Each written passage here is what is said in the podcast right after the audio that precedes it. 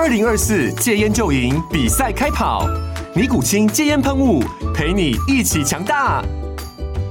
戒烟不容易，单靠意志力戒烟的人，时常无法克服戒断症状而失败。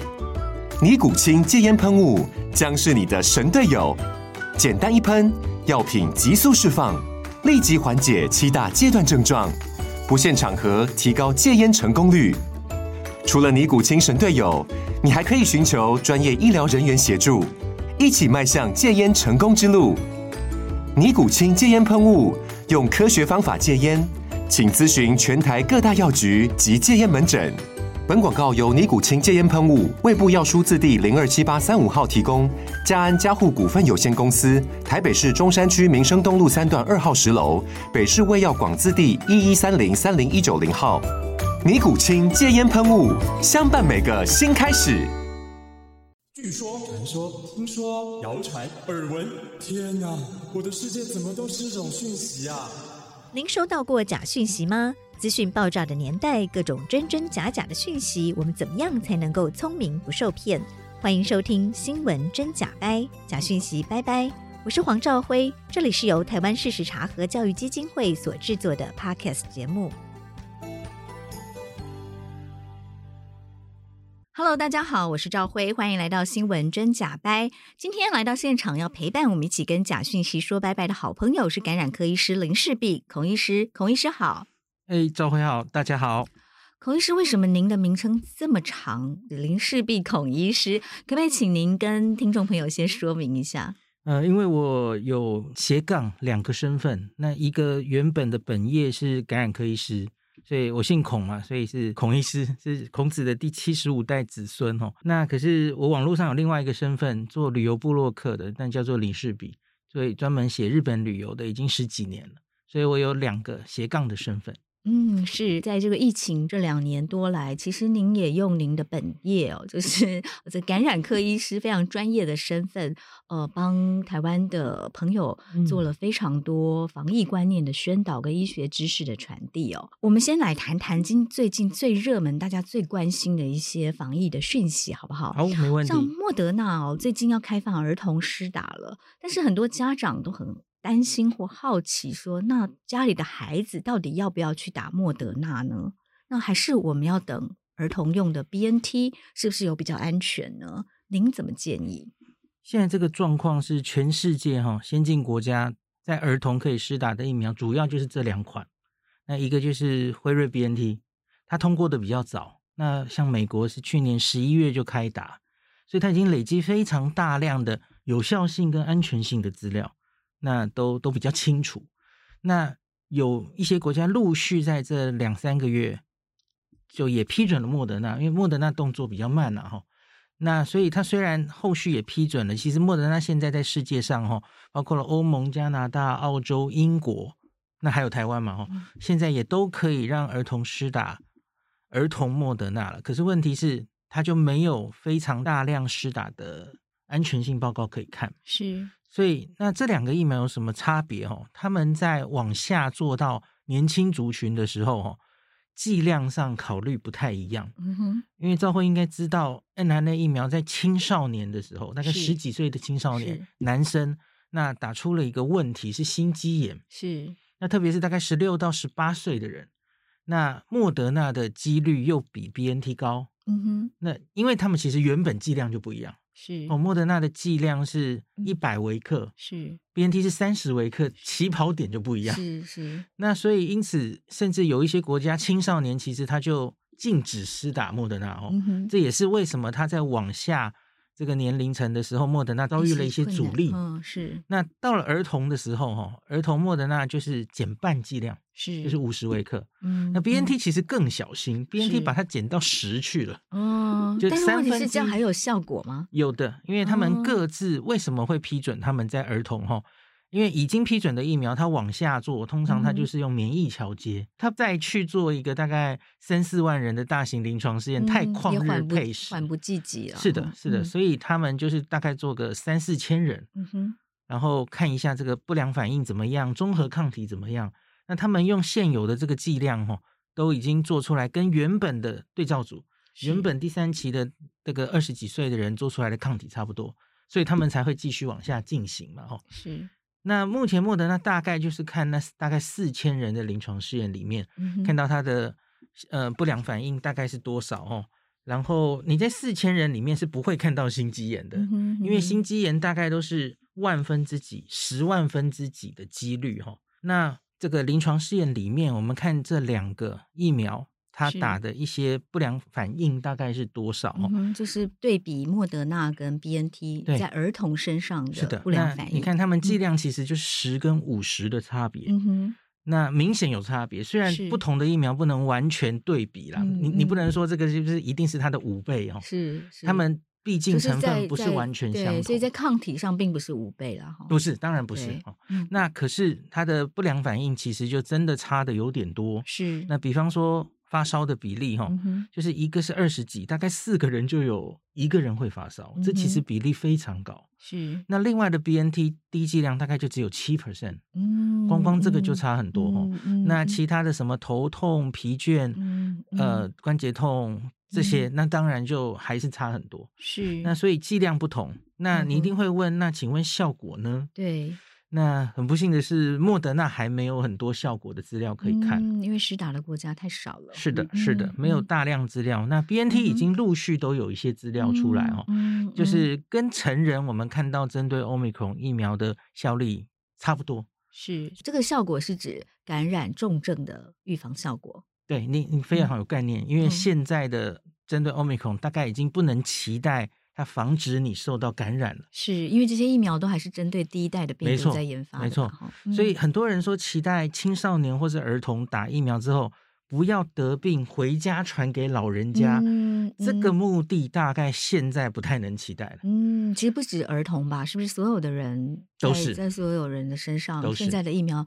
都很难预防被感染，没错。对，特别是纽约的研究哈，我刚刚说的这个打 BNT 的，纽约有一篇研究说，短短的数周哈，嗯，它这个防感染的效力就大概从五六十降到十去了，十就等于几乎没有用。是，所以刚打的时候是会有一些会的，是可以增增强免疫力，然后让自己避免被感染的。只是这个被感染率会随着时间很快的就又增加了，这样子。就所以抗体会消退，下降，而且针对 Omicron 可能消退的还特别快哦。那当然还是可以看到它对于住院是重症是有保护力的，这跟成人其实都一样。但是它对住院重症的保护力可以持续比较长的时间吗？大概持续多久？这是非常好的问题哈。嗯，呃，因为青少年打得很近。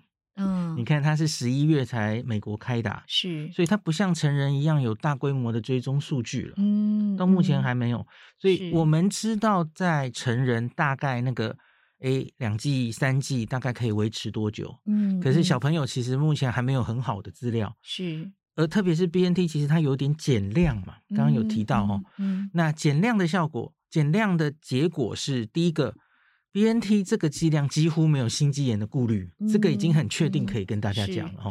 因为美国大概去光是去年就已经累积大概超过八百万的儿童是打过了哈，里面只有区区十几例心肌炎，嗯嗯，嗯嗯这个比例远低于在青少年看到的。是，所以 BNT 这个剂量安全是安全，嗯、大家大概不会太担心它，可是担心的就是效果会不会不好。所以 BNT 在儿童身上反而比较没有心肌炎的，是的，几率，但是在青少年身上，对的，这个几率大概是多少比多少？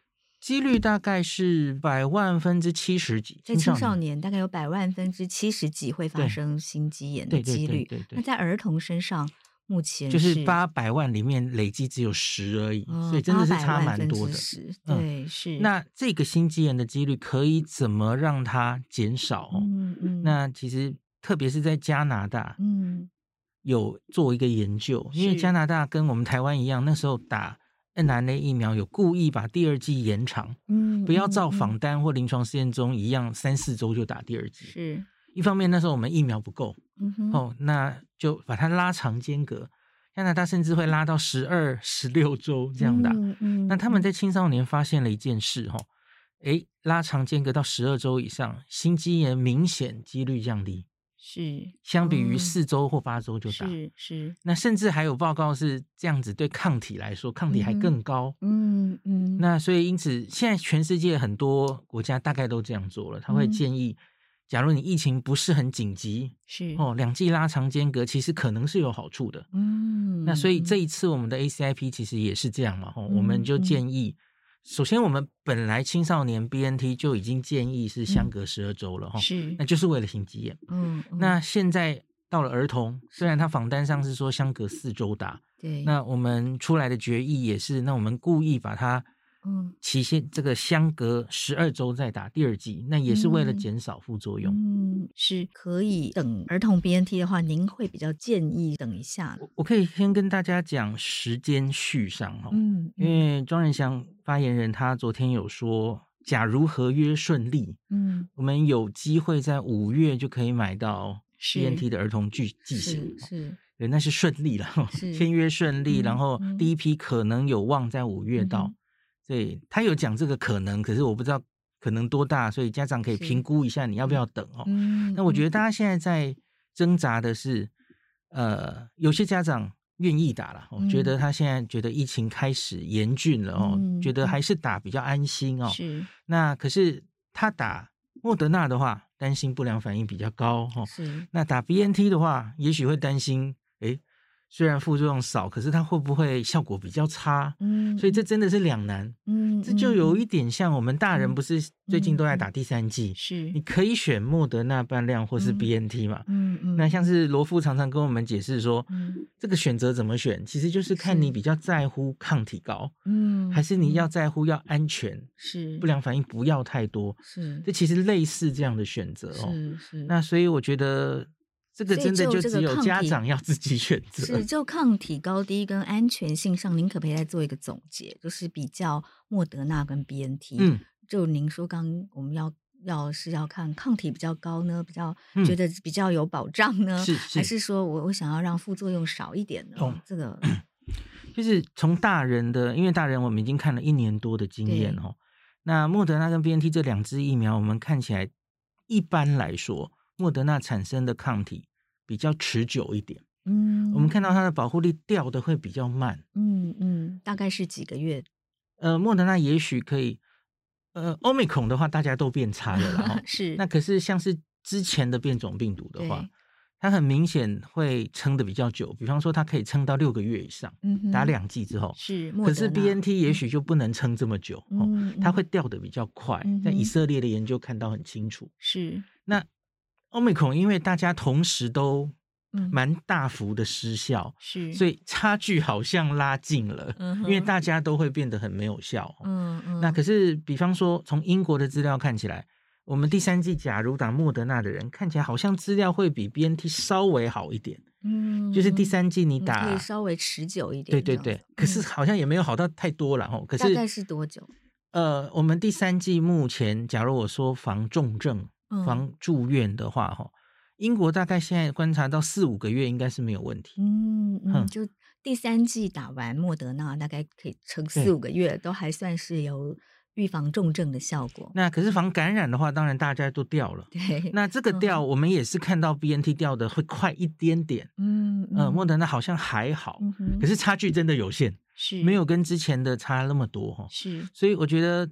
在这种针对原始株的病毒，哈，嗯，也许这两个疫苗其实就没有差距这么大的时候，嗯嗯，那我们知道儿童其实主要这个你在乎的可能不是防感染嘛，哦，对，那所以也许选择安全，假如是我自己的小孩的话，我觉得相对安全的疫苗，我可能会摆得更重要一点，嗯哼，那所以假如真的这两个 mRNA 一定要我选，您说的安全是指副作用比较少的疫苗，对对对对。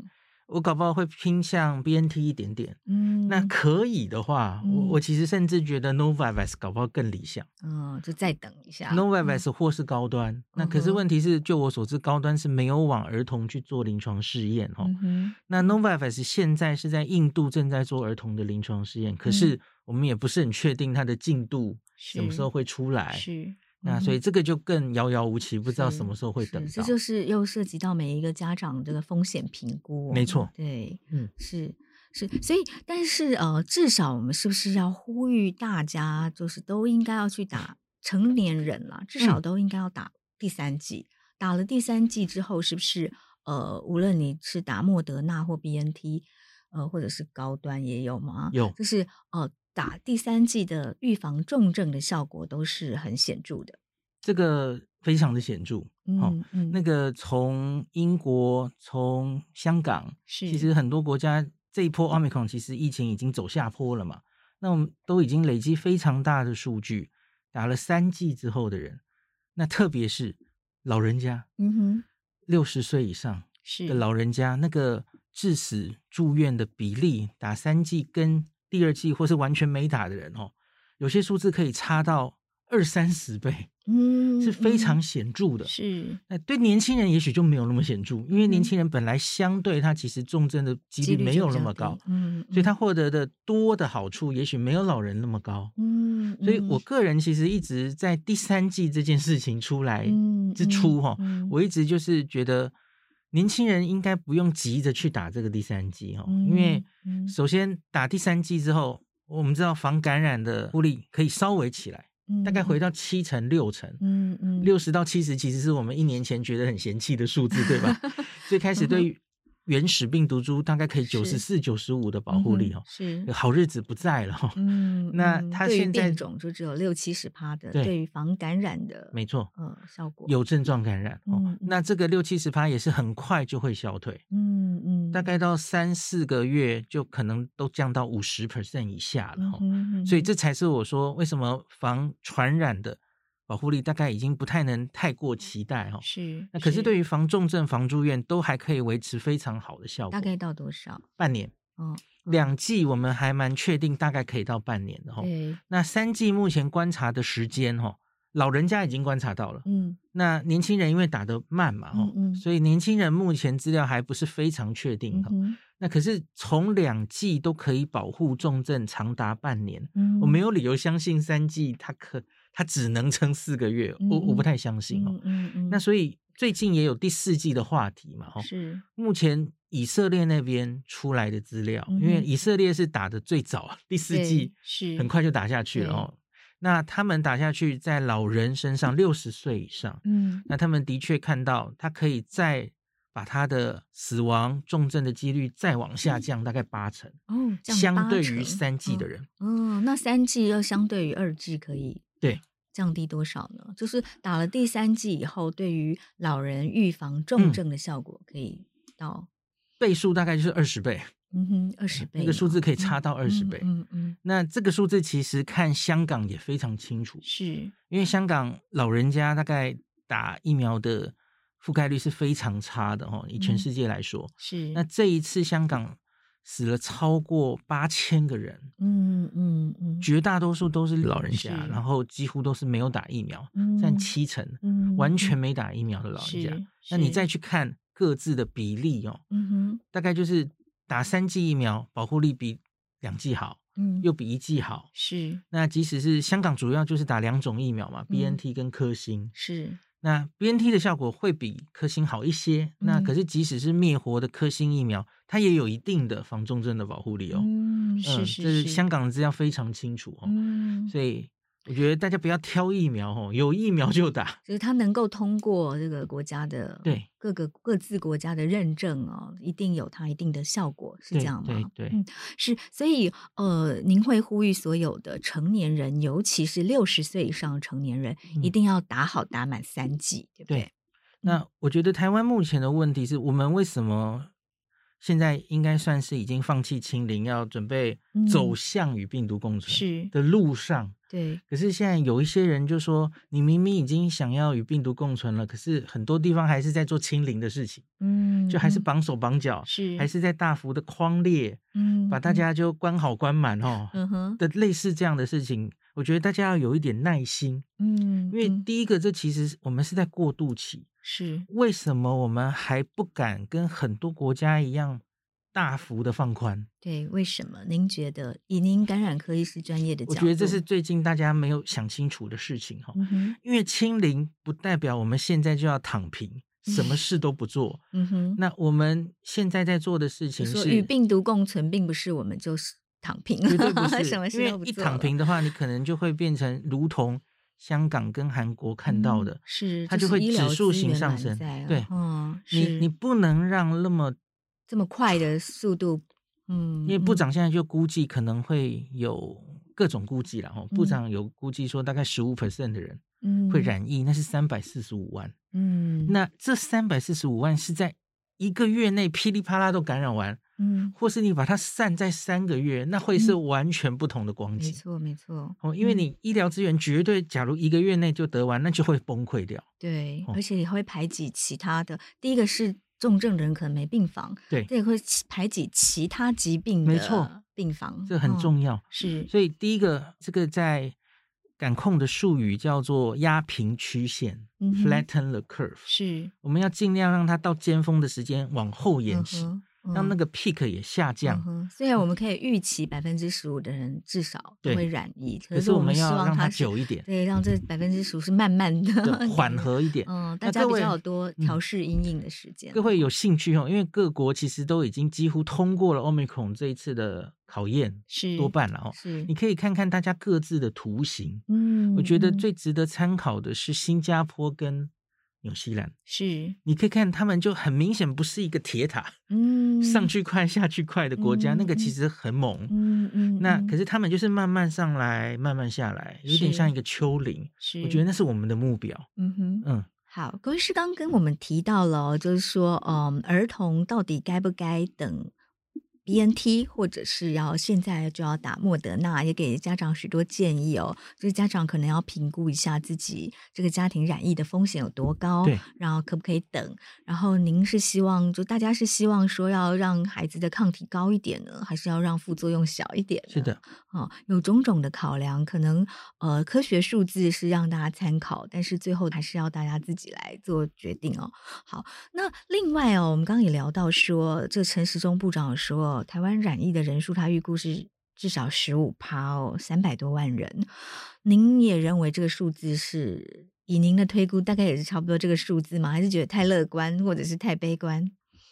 呃，看各国现在已经经过 Omicron 的袭击，然后现在慢慢下来了哦。那每一个国家经过自然感染的数字，其实可以差很多。嗯，比方说日本台面上确诊大概只有个位数，嗯，他们全国人口的个位数，嗯嗯，那可是像是，是因为筛检少吗？对，我真要讲，他可能是冰山一角，他没有把它抓出来。嗯，那有些国家甚至可以到三四十，是。那非洲有些国家是六七十，嗯，哦，都不一样。是。那可是我觉得，像何美香老师也有分析过，这可能要看你那个国家。气候，还有人口密度，嗯，搞不好都不一样。是，因为你比较地广人稀的地方，大概不需要 感染太多哈。嗯，那可是像我们，因为接触实在太频繁，是，那所以大概可能会需要比较多人感染过。嗯，那我看专家们有预估十五、二十、三十的都有了哈。那也牵涉于就是你原本到底已经有多少人打过疫苗？嗯，没错。大家现在不太用群体免疫这个字了哈，因为像 Dr. Fauci 最近也说，大概新冠这个病毒不太能用群体免疫来理解。嗯哼，为什么？因为它不管是自然感染或是打疫苗产生的抗体，似乎都会消退。哦，防重症是一回事，可是防感染会消退，这个已经非常确定。所以，所以一两年前得过的人，你不要以为他就不会再，你就还会感染。对，那特别是病毒变种之后，这一次 Omicron 是改头换面，嗯，所以是。前面改过，这这也不是抗体消退的问题，嗯、是前面的抗体根本也不认得它了。嗯，嗯，那所有人等于就又都可以感染一次。嗯哼，那这样的突变也许未来还会发生。嗯，嗯，所以几乎我们已经不太可能哈，嗯嗯、预期这个病毒会消失了。这个大概没有人会预估。嗯哼，因为它其实实在适应我们适应的太好了。而且它不断的变种，对，就像流感一样，其实流感也是这样，流感跟着我们早就超过一百年，每年。都在突变，是。从南半球的冬天传到北半球的冬天，每年我们要为它打疫苗，其实有一点类似啊，哦，虽然是不同的病毒，可是状况类似哦，是，所以不要以为说确诊之后就可以高枕无忧哦，对，就是的确诊。恢复之后，不要以为自己就没有事了。那可是大家也不要太怕哈，因为就是再感染，嗯，三次感染，嗯、我们现在看到的是哦，这一次 Omicron 为什么在全世界看来，虽然它以确诊数看起来很可怕，数、嗯、字很可怕，嗯、可是多半的国家我们都看到它的重症率、死亡率都大幅减低。呃，您是说只要确诊，然后康复之后，嗯，再得到。嗯，的死亡率跟重症都会降低，呃，这个是国外看到的。嗯，就是已经自然感染过，前面感染过别的病毒的，是。那或是有打过疫苗的，嗯嗯，或是两者都有，因为国外很多这样的人嘛，是有打疫苗又有自然感染，那这种人其实保护力更好。嗯哼，那因此这全部的因素加起来，造成了奥密克戎这一次，嗯，国外看起来虽然案例多，可是致死。死亡相对是少的，相对。是，我想这也是为什么现在欧洲、嗯、美国很多国家几乎都已经放了，完全回到疫情前了，也不再控管了，对。不戴口罩，甚至也不用再看你有没有打疫苗，嗯，的这些证明了。那我觉得就是一次一次的打疫苗加上自然感染，应该就是让你对这个病毒的免疫力应该就是越来越好。所以，即使未来还有别的变种，嗯，嗯还可能让你感染，嗯、可是重症的几率应该会越来越低。嗯，因为身体里面已经跟它战争过了，比较知道怎么对抗它了。这就是细胞免疫，嗯，T 细胞的免疫，它应该是比较有记忆的哦。是，它也许不能。很快的产生抗体，让你完全不会受感染。嗯哼。可是抗重症目前看起来是可以维持在一定程度哦。嗯、是。那可是台湾跟别的国家有一个不同的地方。请教您，对，这是因为台湾这两年的防疫做得太好了，所以我们其实感染过的人数相对非常低。嗯、所以这会不会也让我们在面对 Omicron 的时候，其实跟欧美面临的是很不一样的状况？没错。所以大家其实是比较没有这个免疫力的，因为我们就是完全靠。打疫苗建立免疫力，嗯哼，我们没有自然感染这一部分。是，就像记不记得南非这一次的这个病毒是从南非出来的？嗯哼，南非之前有好几波哈，他们有经过贝塔变种病毒，嗯，还有 Delta，是，结果南非根本是一个疫苗没有打很多的地方哦，嗯嗯，可是这一次他们就是轻症居多，嗯，很快的就度过了这一次的危机。是，就是因为之前很多人感染过，是的，是的，那当然就是。也有一波牺牲之后了，那当然也是白白的才会这样嘛，哈、嗯。嗯、那我们就是前面守的非常好，嗯、可是真正的考验是现在开始。嗯，嗯我说期末好或是下半场，哦，是我们完全依赖疫苗打的话，那你疫苗的施打率就是重中之重了。嗯，就像我刚刚有说，纽西兰我们很羡慕它，它有点像软着陆了，哦。嗯可是我们如何能做到跟纽西兰一样？纽西兰的疫苗覆盖率非常非常的高，嗯，大概多高？特别是老人家，嗯、应该就是打完两剂都是九成以上哦。嗯，多老的老人家越老打得越好。是，那就像日本，我常观察日本哦，日本老人家很乖。嗯。日本打得最好的一个十岁十岁的年龄层，兆徽要不要猜猜看是哪一个年龄层？是老人吗？对，是老人的某个年龄层，八十到九十岁哦，是所有年龄层中打的最高的。是，是他们很有这个危机意识哈，因为全世界大概就是从老人家，大家都看到老人家容易重症死亡，嗯，然后都是从老人家优先开始往下打嘛。我们台湾其实也是啦，嗯、那。所以老人家就是非常有保护自己的意识，嗯、都冲去打。嗯，嗯那全世界大概有几个华人的国家，嗯、老人家会有疫苗的犹豫啊。嗯，像香港已经付出惨痛代价。嗯，新加坡一开始其实老人也有犹豫，他们做了很多努力，嗯，把它勉强提到九成，还不错、哦。那中国目前其实他们为什么还是坚持清零，不敢往下走？嗯，也是也有一个原因是老人家其实疫苗犹豫蛮严重的哦。是。那我们台湾虽然没有香港那么严重哦，嗯、香港真的是疫苗施打的老人家非常不信任哦。嗯，那可是我们台湾老人家，像最近的数字，七十五岁以上的老人家到目前，嗯，打第一剂是七十八 percent，嗯，非常缓慢，这个数字进展的非常缓慢，嗯。嗯、这个数。字停在七十几很久，是，然后慢慢每一次有疫情就稍微多一点，嗯、可是你反过来看。有二十二 percent 的台湾七十五岁老人家到目前一剂都没有打，这其实蛮严重的，因为几乎所有的国家，老人家其实都是打的疫苗保护的最好的地方。嗯嗯，所以，嗯，我们为什么？嗯，我刚刚前面有提到说，我们还在挡，还在疫调，哈，不敢继续往前的原因，第一个是当然是希望平缓，嗯。这个曲线，嗯，然后抢时间，对，好，抢时间是为了什么呢？是为了做更好的准备，是。重症清零，对吧？嗯、重症求清零，嗯，那重症求清零里面最基本的一个功课，一定是老人家脆弱族群，疫、嗯、疫苗要打。越高越好，嗯，而我们现在很明显还有嗯很多进步的空间，嗯、七十五、七七十八真的是不够高对。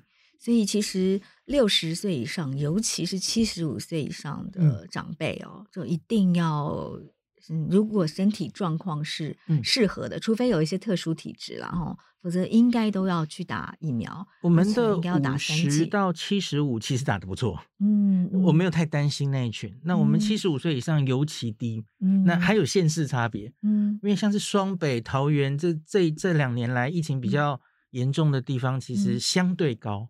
是，可是像是澎湖、花东这些没有什么疫情，这两年，嗯，就相对比较低。嗯，可是他们可能会觉得，就没有疫情，干嘛要冒这个风险，对不对？那可是从现在开始，大概状况不一样。对，而且 Omicron 的感染力非常强。没错，没错。有人开玩笑说，从现在开始，假如你身边没有人确诊，那大概是你没有朋友。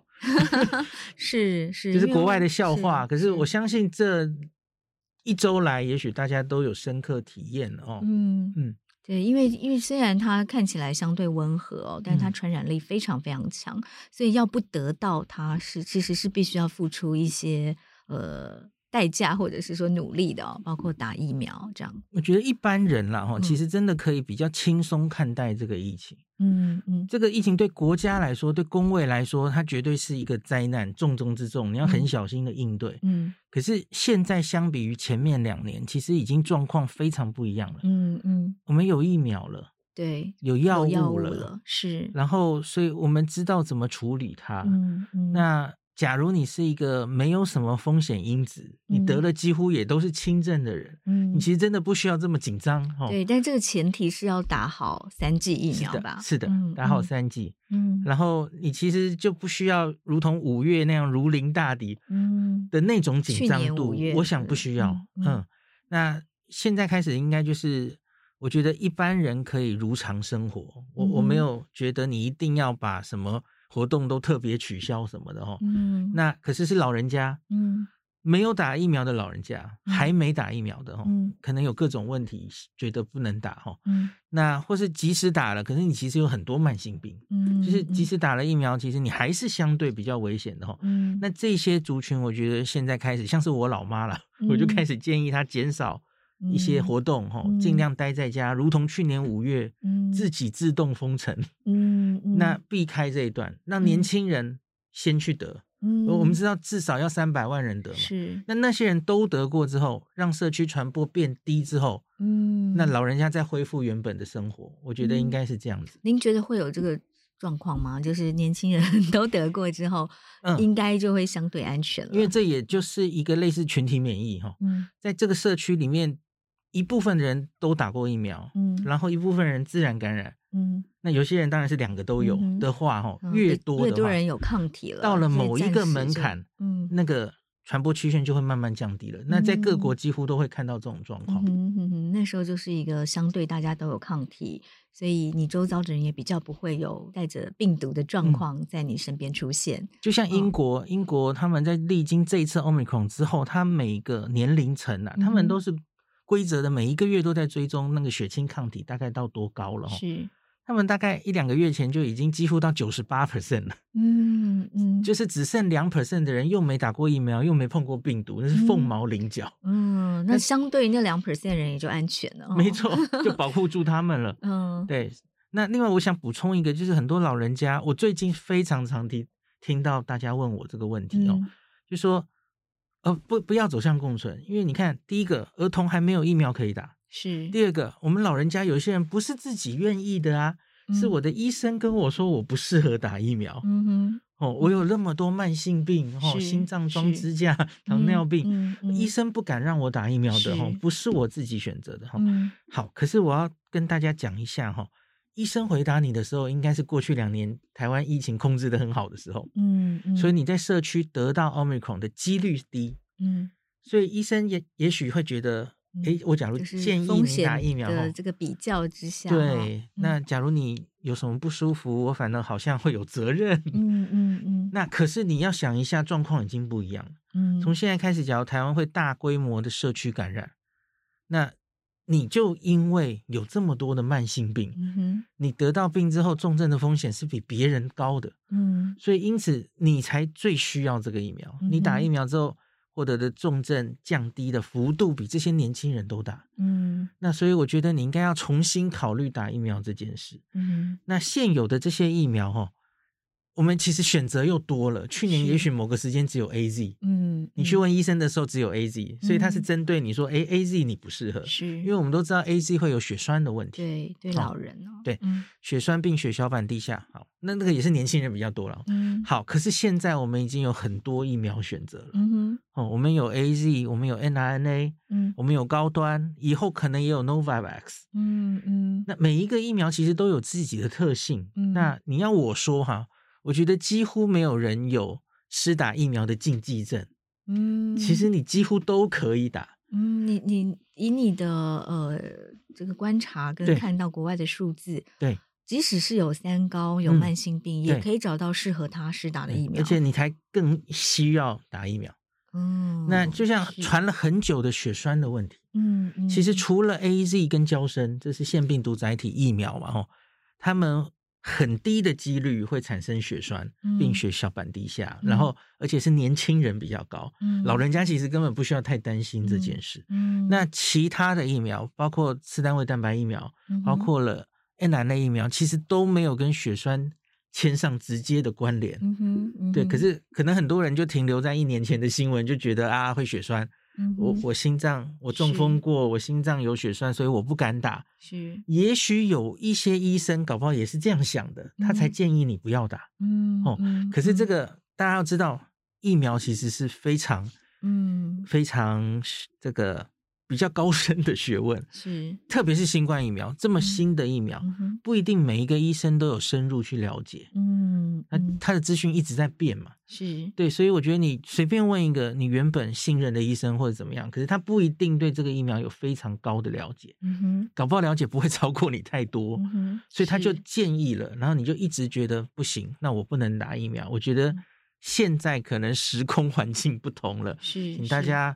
你自己身边的长辈啦，或是认识的家里的长辈，嗯嗯、不妨再重新检视一下这个不打疫苗的决定。是，所以我们要呼吁所有的朋友哦，嗯、就是如果还没有打过疫苗的，嗯、都应该要重新来评估。是不是应该要去打个疫苗了？嗯、第一个是您说的，因为我们预期 Omicron 会有大规模的感染，的这个大家从各国看来，我们都不太可能再挡得住了。对。然后第二个是，其实现在的疫苗有了更多的选择。是的。理论上应该大家都找得到适合自己是适合你的疫苗。哦，所以真的就是还没有打过疫苗的朋友，真的要可能要去找一下您的医师啊，再做一次重新的评估，然后来决定施打疫苗。就可以大幅降低 Omicron 感染重症的几率哦。没错，嗯，就像您说的，好像我们接下来的确诊啊，会十五趴、二十趴，大概都免不了。所以您觉得好像我们可以正常生活，嗯，因为只要打了疫苗之后，即使确诊，大概也都是轻症嘛，哈，对，不必太担心说要住院啊、重症啊、嗯、死亡啊。但是也有一种说法是说，即使是轻症，可是会留下这个终生难以 恢复的后遗症。嗯。那以您目前在国际上看到的报告是这样吗？这个后遗症在医学上的名词叫做 Long COVID。嗯，Long COVID，哦，对，就是 COVID 会留很久哈，哦。是。那它的定义啊，是你感染之后三个月，嗯，一百二十天以上，你还持续有的症状，嗯，或是新出来了一些症状。嗯哼。其中有一个最被大家常常讨论或是担心的，叫做脑雾啊，是 Brain Fog。是，就是脑子会有点不好使，记忆力减退等等的哦。是，是。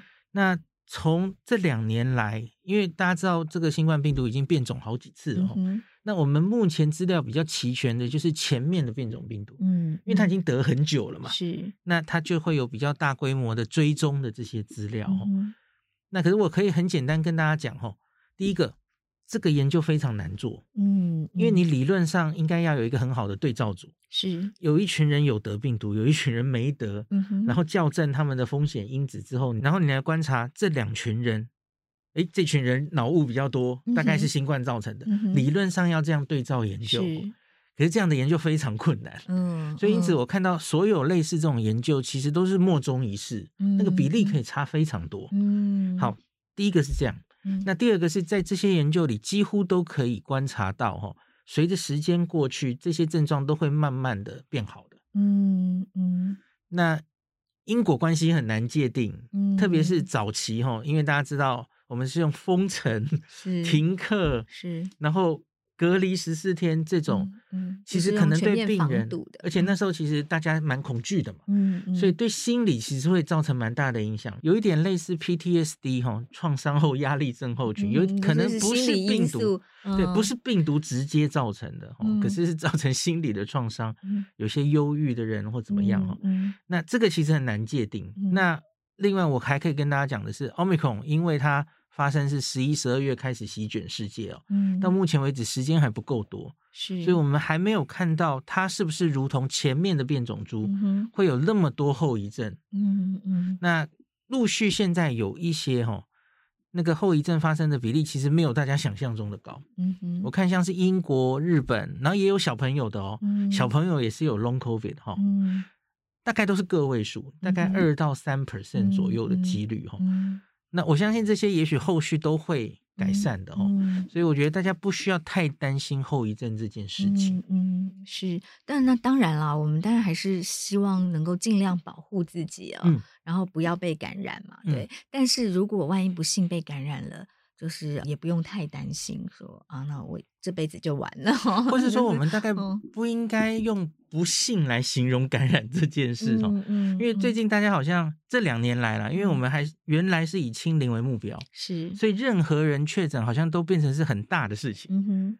然后说啊，怎么会这样子？嗯，像我印象很深刻，我很喜欢看 NBA 嘛。是 NBA 有一个球员，一个大中锋，是他他那时候感染的时候，大家就在下面说完蛋了，他会肺纤维化，他即使好了，大概 球员生涯也完蛋了哈。嗯嗯嗯。后来这个人拿了最佳防守球员呢，嗯，全 NBA 没有任何一个人，嗯，重症死亡，什么慢性后遗症根本没有看到啊。哦，那所以大家就越来越习惯这个病。我觉得从现在开始啊，你看世界各国啊，这个明星、政治人物一个一个确诊，是，我觉得最厉害是英国女皇。对，我正要说，这个年龄已经九十 几岁了，然后感染首相、英国女皇，对任何人感染都不奇怪。可是。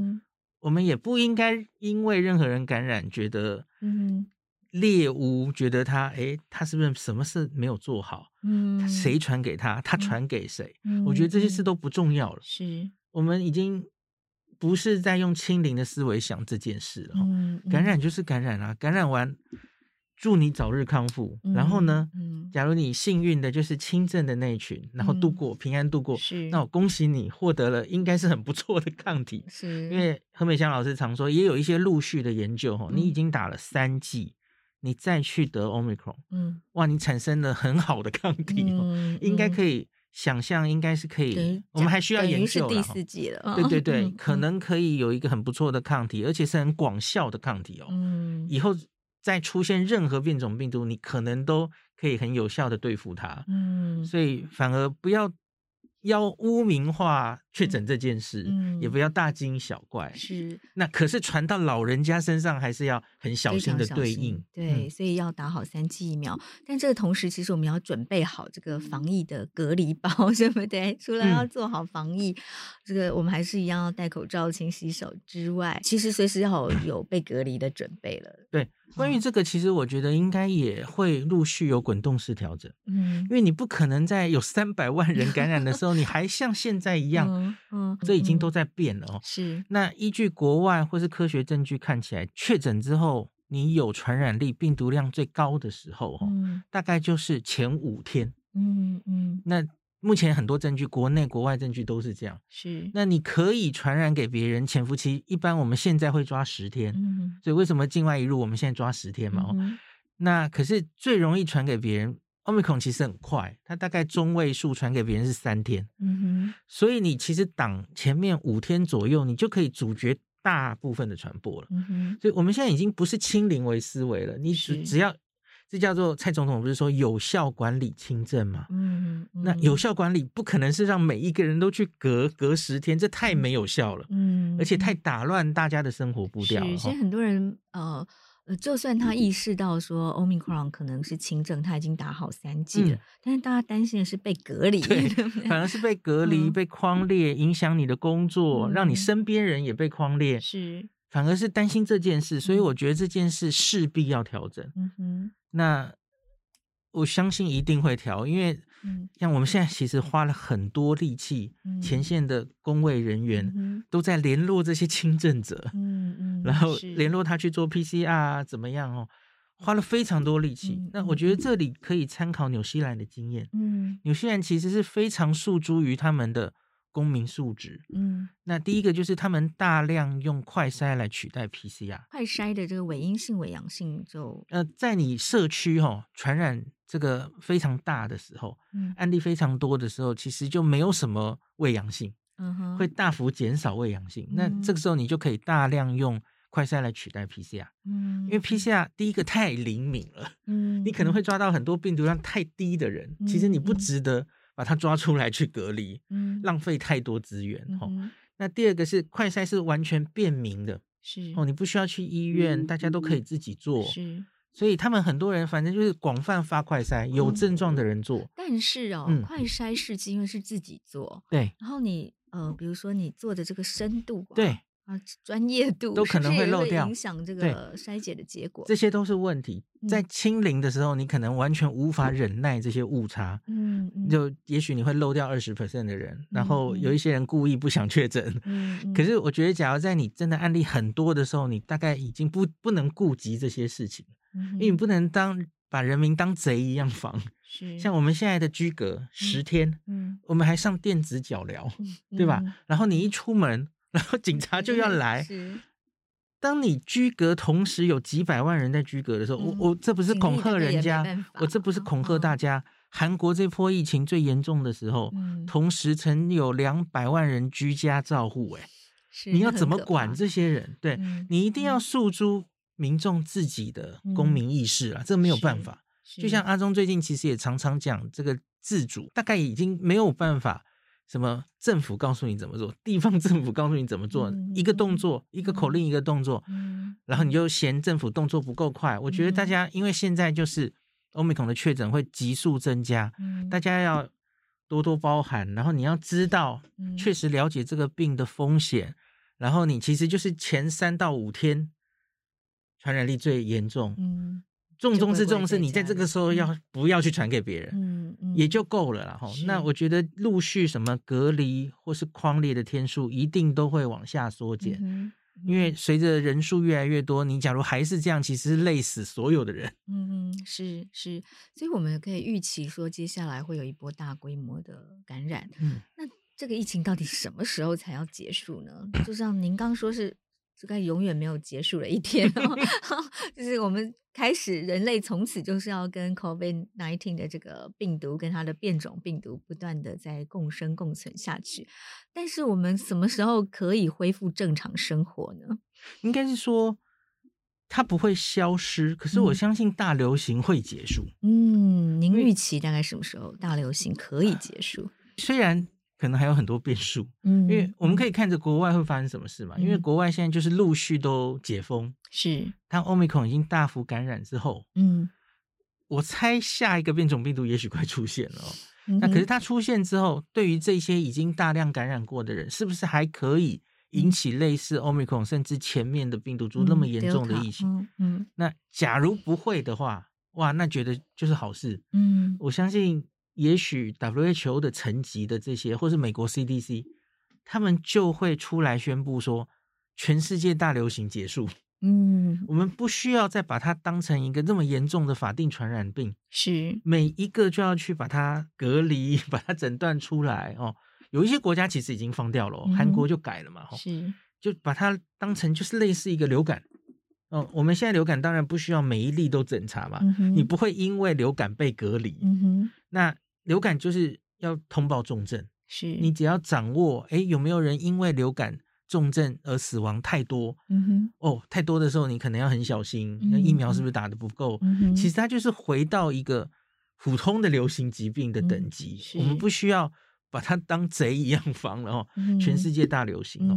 我觉得这件事情，假如一切顺利的话，也许今年内是有机会发生的。嗯，就是英文就是 pandemic is over，是它还是严重的病，没有错。嗯，可是全世界不需要为此连一般的交流都不敢做，国际旅行完全停滞。嗯，我们几乎没有用。切断国际的旅行来防治任何疾病过，嗯、这是人类历史上 首次哦。嗯、那所以，也许最后人类就是觉得其实是可以往前走。可是，假如出现了一个又令我们受不了的变种，嗯，因为很多人一直在说，这个病毒理论上在演化上应该越变越轻才对啊。嗯，他为了要让广为传播哈、嗯，对不对？因为像 SARS 病毒，它它太猛烈了，结果让它的宿主都宿就死掉了，这个病毒就没办法再往外传了。没错，伊波拉也几乎不太能传。是、嗯、好，可是这个这个有一个弱点，这个理论哈、嗯，我相信这个理论，假如我们看五年、十年，也许是对的。嗯哼。那可是问题是我们看这两年其实就不是，嗯因为从原始株武汉出来的那个原始株变到意大利之后产生 D 六一四 G，后来产生英国的阿尔法，还有印度的 Delta，这全部每一个变化，它的毒力是在往上升的。嗯哼，传染力往上升，毒力也往上升，跟传染力都往上升。哦、那现在到了 Omicron，我们终于找到了一个往下降的。嗯，就是它的传染力还是高的，但是毒性往下降。对对对，随着下一株突变，毒性还是会继续是低的吗？我觉得很难说。嗯，你大概不能赌在这个上面哦。嗯嗯，那那我们到底来用什么心态来面对呢？那所以我我其实是很赞成现在台湾在此刻，嗯、我们就嗯走向共存的方向。嗯，因为。不是这个时候，你还想等到什么时候？是因为现在也许相对是一个值得卖出去的时候。嗯，第一个是我们疫苗第三季刚刚打完，是，然后我们遇到了一个全世界也证明了奥密克戎本身是独立有减低的病毒株，嗯，它比较不容易攻击下呼吸道。对，哦，主要在上呼吸道，就比较像感冒的症状。对对对，嗯，那你也许不会有再那么好的机会了。嗯，因为假如年底出现的另外一个新的变种病毒，我不知道它要叫 Omega 还是什么。嗯，假如它又变回比较像 Delta 或 Alpha 变毒了，嗯、要有我跟你讲，准备再封你一定后悔死了。那大家都知道，呼吸道病毒其实在夏天相对是传的比较慢的。嗯哼。因为气温的关系，对，然后冬天的时候会有别的病毒，只要是流感病毒会一起来。嗯，嗯，所以像英国也是这样，英国第一次开放自由日就是去年的七月十九号。嗯，他们就是选夏天。嗯，那当然，他们温带国家气候变化更多，那他们选择夏天作战是非常 make sense。嗯，那我们其实现在也是气温慢慢热了哈，所以现在到六七月其实应该是蛮适合作战的时候。嗯，是。好，最后您还有没有对听众朋友有什么样的提醒？在我们面对这个 COVID-19 病毒上面，很多人在看着每天在公布的那个哦，什么九十九点几都是轻症无症状，嗯，哦，所以有些人就说这根本就是个感冒，嗯嗯、干嘛还不赶快开放？哈、哦，还在搞什么、嗯？就是已经想走向共存了，还在用清零的思维在那边挡、嗯。那我我们前面已经解释了，我们现在挡是有原因的。嗯，我们希望它传染还是不要这么快。嗯，我们还在抢时间，让老人家疫苗可以打得更高一点。嗯，我们在等药物充分的药物，我们买了，可是还没进来呀、啊嗯。然后我们现在开始在调居家照护这件事，嗯嗯、全全台湾陆续启动。